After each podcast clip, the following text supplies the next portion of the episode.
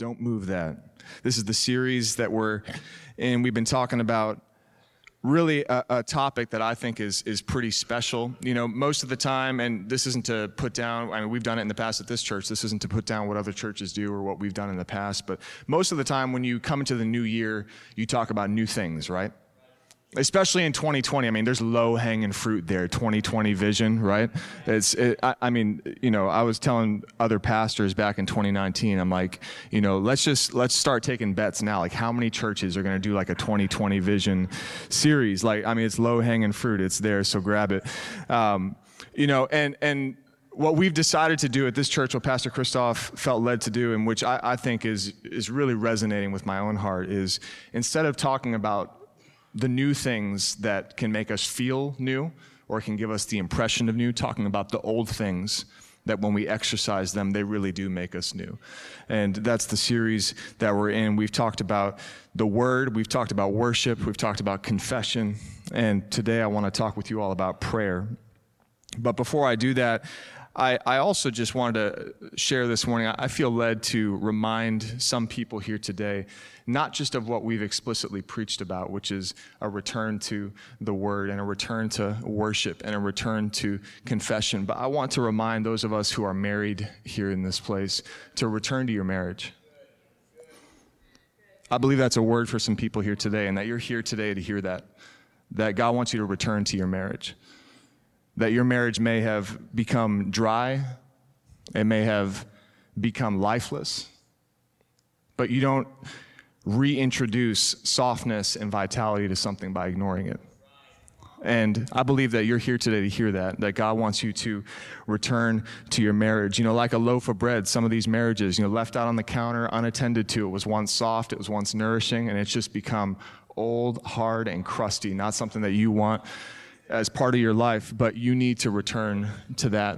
And if you've got questions, you've got confessions, you've got whatever that just respond to that in your spirit, come find one of us after. There's not judgment here, there's not condemnation, there's hope here today. And so we just I just wanted to share that with you all. I want to encourage you not to remove prayer from your life today. Can we get those scriptures up on the screen, Benjamin? We all love Benjamin. I just want to say, you know, I went to Benjamin like three minutes before the gathering today. I was like, hey, can you throw this slide and this slide and this slide? And he's like, yeah, man, I got you. We're, we're good. So uh, if it's a mistake, it's on him. Uh, Proverbs 22. uh, Proverbs 22, 28. Do not move the ancient landmark that your fathers have set. Matthew 5, 17 through 20. Do not think, this is Jesus speaking, that I have come to abolish the law or the prophets. I have not come to abolish them, but to fulfill them. For truly I say to you, until heaven and earth pass away, not an iota, not a dot, will pass from the law until all is accomplished. Therefore, whoever relaxes one of the least of these commandments and teaches other to do the same will be called least in the kingdom of heaven. And Pastor Christoph reminded us last week that that term least is not referring to a stature or a hierarchy, but it's, re- it's referring to the amount of your fruitfulness. But whoever does them and teaches them will be called great in the kingdom of heaven, great in their fruitfulness. For I tell you, unless your righteousness exceeds that of the scribes and Pharisees, you will never enter the kingdom of heaven. Let's pray. Father, we just thank you today for your word and for this time together. We ask that you'd shape us and mold our hearts to look more like you and to uh, adhere more closely to the way of Jesus. In his name we pray. And all the church said, Amen. Amen. Anybody hate those stories or those movies where you kind of know the end already at the beginning? Because they introduced no intricacies, no journey through the plot line. It was just like, like the movie opened up and you're like, I know exactly what's going to happen. I know what's going to happen. Uh, my wife, she does this all the time, and it's not even because it's it's not because the plot is apparent. The plot is not apparent, but she just knows. Like I think she missed her calling as a Hollywood scriptwriter because the movie will open up, and in the first ten minutes, she'll be like, "Oh, I know who the bad guy is. I know who the bad guy is. It's that like really good-looking doctor that like everybody thinks is awesome and like you know takes care of people and gives money to the poor." And I'm like, "But he takes care of people and gives money to the poor," and she's like, "He's the bad guy." And sure enough He's the bad guy. You know, we, I don't know about you, but I, I, hate those movies where I know already I want some suspense. So I'm really sorry to tell you today that this sermon, I'm going to tell you what it's about right, right away at the beginning. really, really sorry. Uh, but I'm, I'm going to let you know. And, and what I'm going to let you know is that I'm not an expert on prayer. I'm not an expert on prayer. And I'm also going to let you know that you're not either. And those who think they are are the biggest rookies of all. And so I do want to just open with that. You can all get up, pack up your Bibles, and go home. We're done. Lesson learned. You know, one thing I've learned is that prayer is mainly about seeking God and God shaping us. And I want to talk about that today. I want, I want to talk today about how so many of us, when it comes to prayer, we have our primary and our secondary purposes mixed up. And this is really important, and that, that might not sound that important, but it's very important, and I want to tell you why. You know, and, and we see this across other aspects of life. If you view food primarily as a way to enjoy life, and secondarily as energy for your body, things are going to get screwy. They are. Things are going to get screwy on you because your main attack, your main approach to all food is just going to be I want to enjoy, I want to enjoy, I want to enjoy, I want to enjoy. And oh, yeah, I happen to have energy here as a byproduct. But that's not how food was designed. That, that's a swap of the primary and the secondary. Absolutely, we should enjoy food. I'm having some pigs in a blanket watching the 49ers beat the Chiefs tonight. Um, yeah, I said it. I'm a Patriots fan, and we used to have Jimmy G, and he's gone, so I'm just cheering for him. Tom Brady's coming back.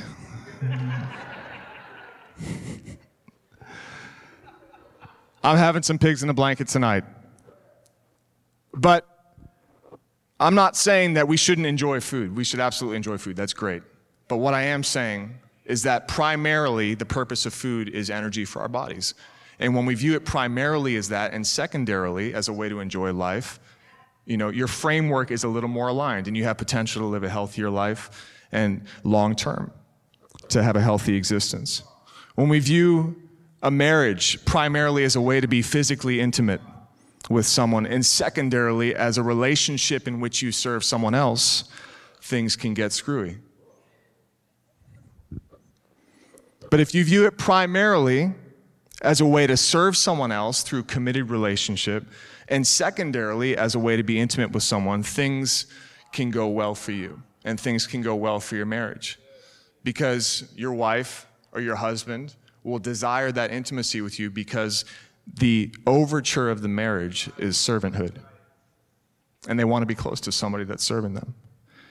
See, the problem most of us have is we view prayer primarily as a way to get things from God and to have our needs met. And secondarily, as a way to know Him and be shaped by Him. But I'm here to tell you today this is backwards and it can screw up your life and screw up your faith journey.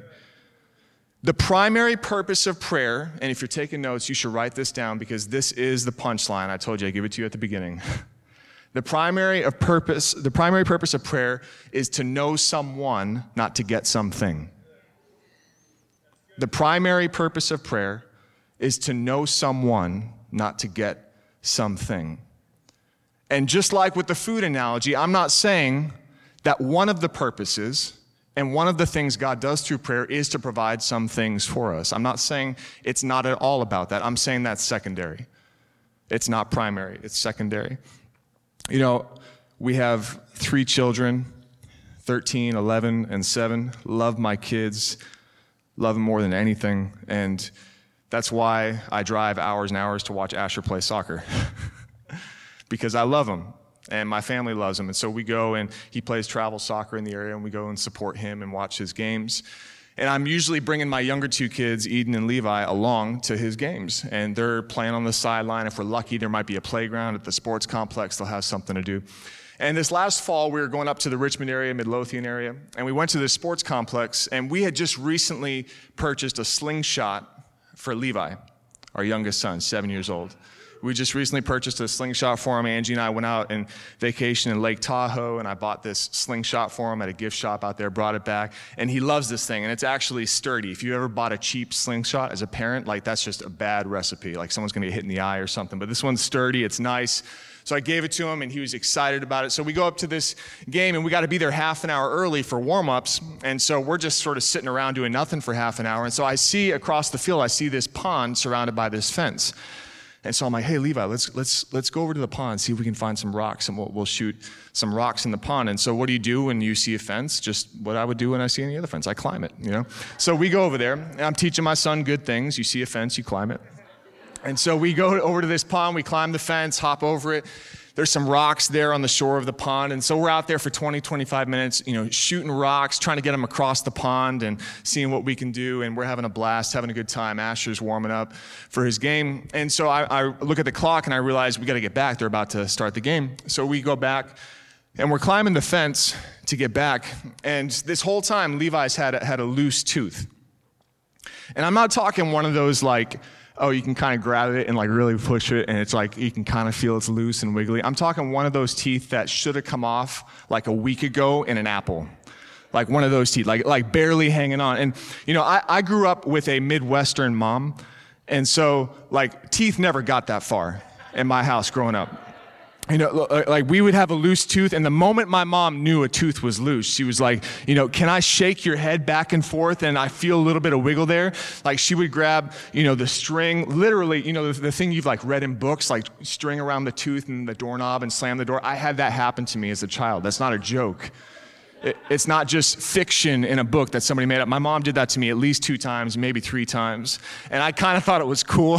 I'm like laughing with my tooth, you know, like all hooked up. And then when she slammed the door, I didn't think it was cool anymore. And, you know, or she would do this. She would grab, I don't know where she got this, but she would get a wet washcloth and just like grab my tooth and start like twisting it out and grab it out.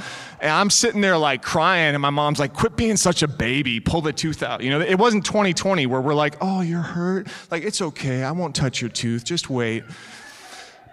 And that's what we do to our kids. We're just like, oh, okay, like it'll just come out, you know, and, and it'll come out and, uh, and maybe it'll be fun. It'll come out and catch up in your hot dog, your pigs in a blanket, so it'll look like blood, and we can like take a picture and post it on Instagram. You know, like we just, we just wait until it's barely hanging on. So his tooth was barely hanging on. And we're climbing over this fence. I went over first, and then he's coming up after me because he didn't want me to help him. Because he's like, no, dad, I got it. And so we go up, and he's, he's putting his leg over the fence, and then all of a sudden I hear him go, oh, oh, my tooth, my tooth fell out. And he's literally like straddled on top of this chain link fence and saying his tooth came out and he's got a little bit of blood in his mouth. And I'm like, oh, okay, buddy, where'd it go? He's like, down there, down there. And he points to the bottom of the fence. And I'm like, you know, Jesus couldn't have given us like pavement or like flat dirt there. It was like 12 inch tall, like long grass down at the bottom of this fence. And so he's like, we got to find it so I start going through this grass, and the game's about to start, so I'm like, I don't have time for this. And so I'm thumbing through the grass, and he's starting to get upset because he knows if he doesn't have a tooth under his pillow, there's no exchange for the five cents he's going to get from the tooth fairy. The tooth fairy's got more generous over the years, I hear. There's like $2 now. When I was a kid, it was like a quarter. And that doesn't match inflation. He's just gotten more generous. And so we're sitting there looking, not seeing anything. And so I, I have this, this thought, you know, lightning quick thoughts over a span of like 30 seconds. And I think to myself, I'm like, you know what? We should pray that God helps us find Levi's tooth. And I'm like, God cares about the little things and the big things. Like, let's pray that we find Levi's tooth down in this tall grass. And then I have this thought right after that. I'm like, but what if, what if he doesn't answer the prayer? And I'm like, well, you know, it'll be okay. Like this is this will be a faith building exercise for my son. He'll see that God cares about him. He found his tooth, and then he'll love Jesus forever. And so, but then I have this wrestle back and forth. What if what if we don't find the tooth? And then I've like put God out there, and now like my son is like, you know, thinking God doesn't care about him and God doesn't answer. This is the world I live in in my mind. I'm really sorry to bring you into it. I overanalyze everything, and so. I decide, you know what, I'm a man of faith. We're going to pray. So I say, Levi, let's, let's, let's pray that God helps us find your tooth. And he's like, okay, okay, that sounds good. And so I start praying, and I'm like, God, would you help us find Levi's tooth? We don't know where it is. I don't, I don't know where, where in this grass is, but we would really like to find it. And I hear Levi go, Yes, Lord. Yes, Lord. yes, God. like what he hears at church and sometimes at home when I feel like praying at home out loud. He hears that. I don't pray all the time, I'm not that spiritual. And so he, we look down, we start thumbing through the grass. A minute goes by, nothing. Two minutes goes by, nothing. The game's like really about to start now. And we did not find his tooth. To this day, we have never found his tooth. Didn't find it. And so we start walking back to the field, and he's got his slingshot in one hand, and he's holding my hand in his other hand, crying now about his tooth. And I had this thought, and I said, God, why couldn't you have just let us find his tooth? What was so hard about that? That you couldn't just plant yourself in this moment in my son's emotional thing he's got going on and just let him find his tooth. Like like what what good reason could you have had for not letting us find his tooth at that point? And so i'm, thinking this as we're walking back to the field. And then I, I, I move on from there. I'm like what bad reason could you have had god? Give me any reason.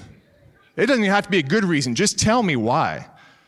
Why couldn't we have just found his tooth and I never got an answer to that. And so Levi goes and, you know, he sees one of the younger brothers, one of the other players, and they go and play together and go off. And I'm sitting there on the sideline watching the game, and I did what in that moment seemed almost counterintuitive.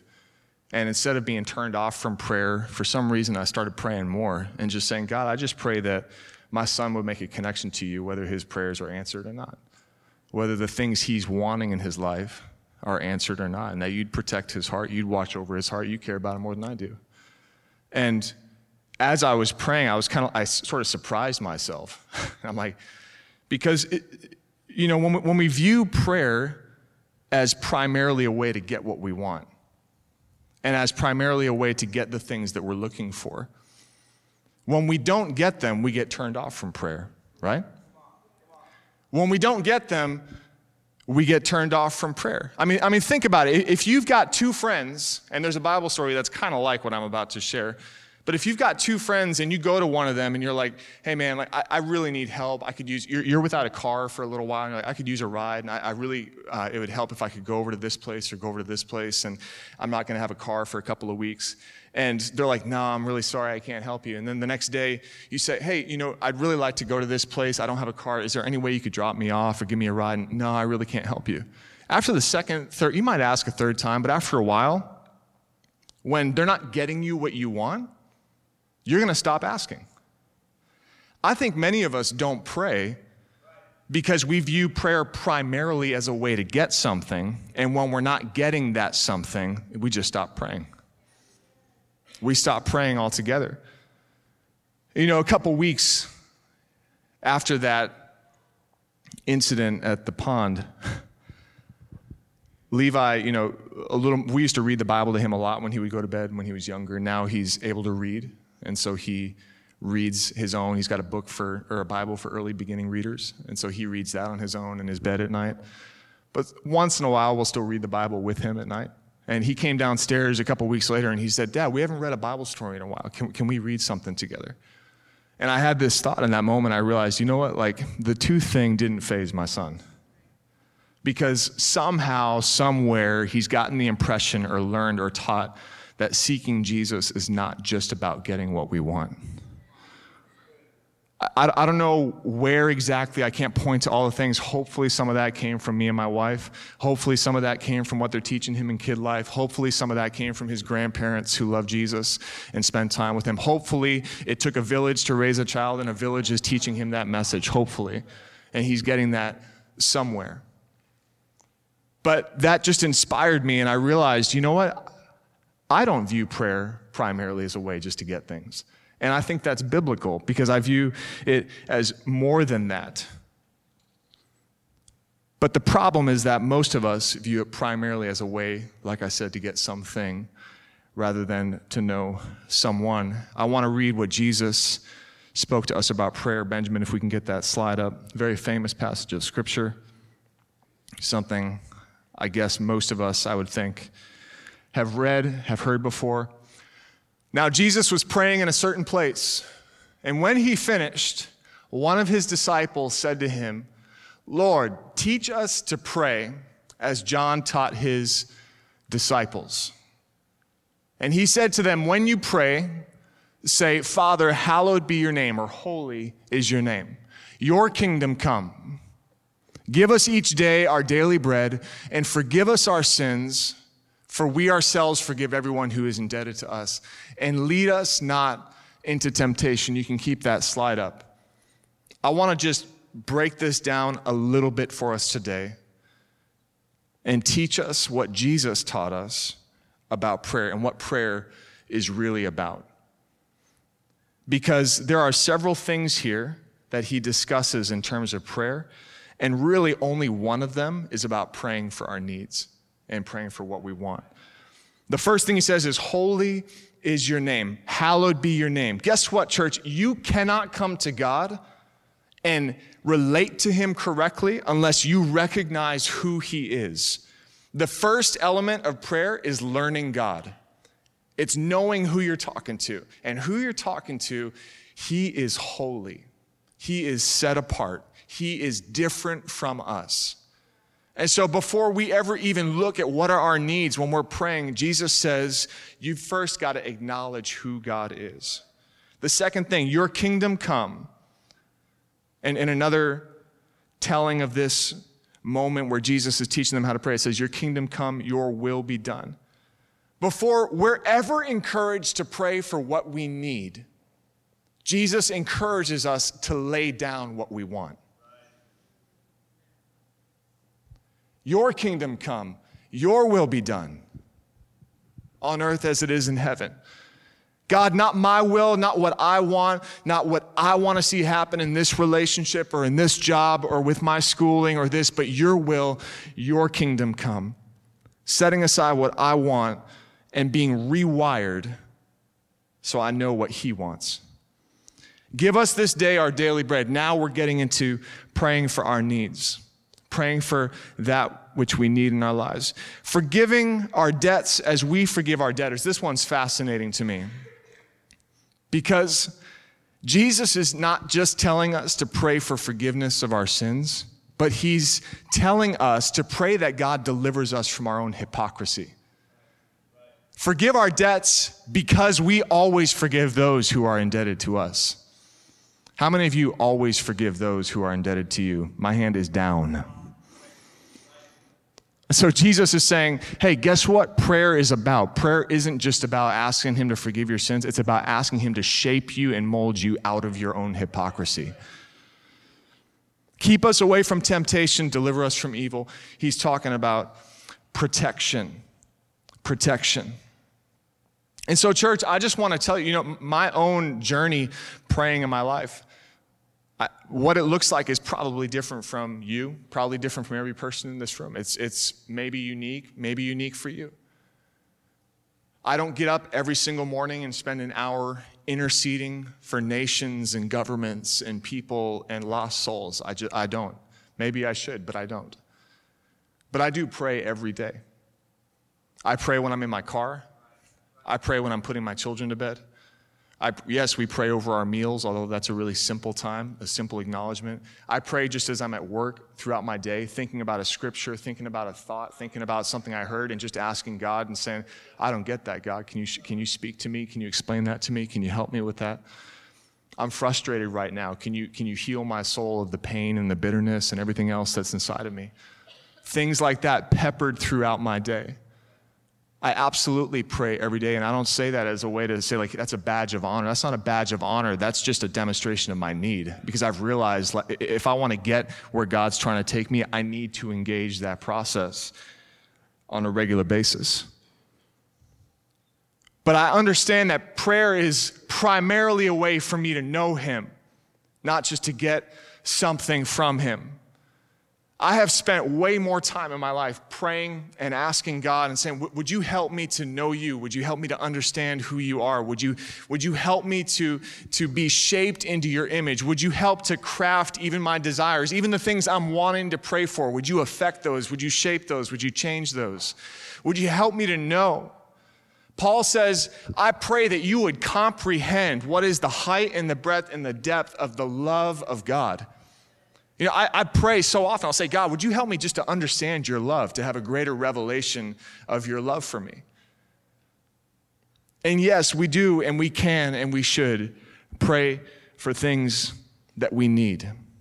And again, I want to reiterate I don't mean to communicate today that we only pray to know Him and we never pray for things. We never pray for needs. We never pray for things to be. Jesus Himself, I just went through it. He says, pray for your needs, but it's secondary. But I do want to encourage you today that you serve a God who does answer prayer for your needs. You do serve a God who answers prayer for your needs. Benjamin, if you can put that first image slide up. So I didn't tell my wife I was going to do this. That's why I blurred this out. So sorry, babe. Uh, my wife keeps prayer journals, and she's got stacks of them at our house in closets. And every once in a while, she'll pull one out. And yesterday, we're sitting in our house, and Eden, our daughter, comes running in with this stack of journals, and she's like, "Mom, I want to read these." and we're like, babe, that's not like reading a mystery novel or something, you know. It's it like, it, why don't you why don't you let mom look at them first? There's maybe some private stuff in there. And so we opened this up, and, and this was from eight years ago, in 2012, and um, at the time there was a book that had recently come out, The Circle Maker by Mark Batterson, and my wife was going through this exercise of you know naming some people, some things in, in our lives, and then putting prayers all around them in this journal. And I want to show you uh, eight years later, what God has answered. Can you move to that, that second slide with the highlighted part? All of those prayers have been answered and have come to pass. Can you go to that next slide, Benjamin? Then bring up the next one. All of those prayers have been answered that are highlighted. The other ones, not yet. We're still praying for those. Can you go to that next slide? And then bring up the highlighted part of that. All of those prayers have been answered. Eight years old. And the ones on the right page are impossible for him to have answered yet because she was praying for Asher's future wife there. And we just don't know if they've happened.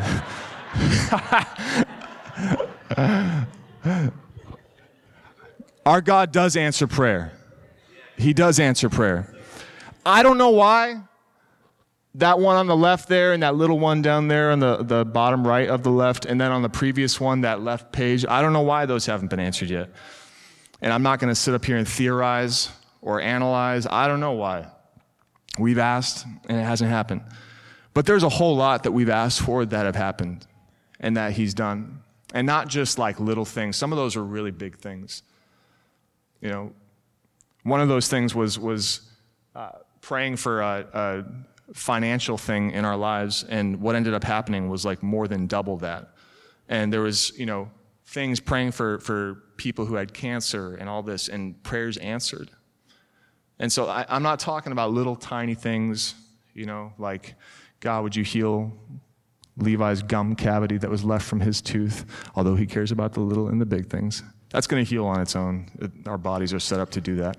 But God, can you do something for me I can't do for myself? And I believe his heart towards us is he wants to answer those. And I can't tell you why they don't always, but I can tell you something that when you view it primarily as a way to move towards him, to be shaped by him, and to know him, and not just to get the things that we need, when things don't come to pass, there is a safe and a stable context in which we can navigate that disappointment because we realize this relationship is not just about me getting something, but I know someone who cares about me. I don't understand why they didn't get me that thing yet, but I know He's good, and I know He loves me, and I know He's for me. And so I, I want to close with an exercise today, and I, I want to ask anybody who has a need in this place, anybody who has a need in this place. Actually, can I guys all to stand up, please?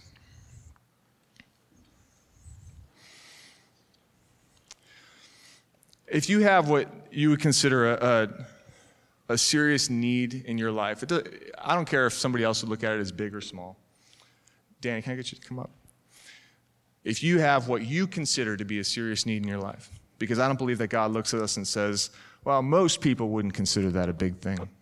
So I don't either. but I think he deals with each of us within the context of our own souls. And so it doesn't matter what other people would think about it, but if you have something that you consider a serious need in your life, I want you to just lift up your hand right now, if you'd be so bold. But you got you, you've got a major need in your life. Hands all over the place. My hand is up. And this is what we're going to do. We're going to spend some time praying together right now. No one's going to lay hands on you. But this is what I want you to do. This is how I want you to pray for your need is by not praying for your need. Instead, I want you to tell God how magnificent he is. And I want you to tell God how holy he is. And I want you to tell God that you are so thankful for his death on the cross, for his resurrection, for his hand on your life. Because I believe, church, I believe that as we move towards him in order to know him, that it puts the needs in context. It puts them in their proper place. And I'm not saying don't pray for those. Go home today and pray for those needs. Go home and pray explicitly for those needs. Pray with your family, pray with your spouse, whatever. But here today, right now, I want you to pray for your need by glorifying Him to pray for your need by saying, You're set apart, you're different. I need you to shape me, I need you to change me. Not change that person who's bothering me. Quit praying that prayer for once, but I need you to change me and make me more like you. Come on, let's just spend a few minutes, a few quiet moments in your seat.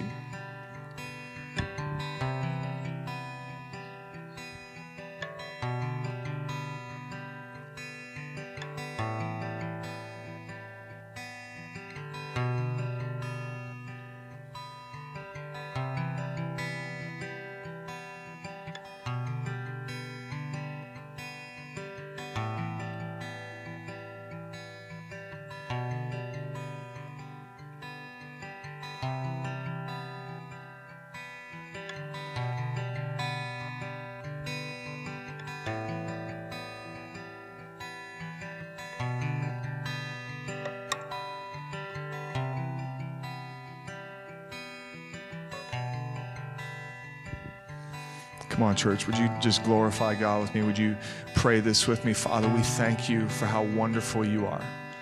We thank you for how good you are.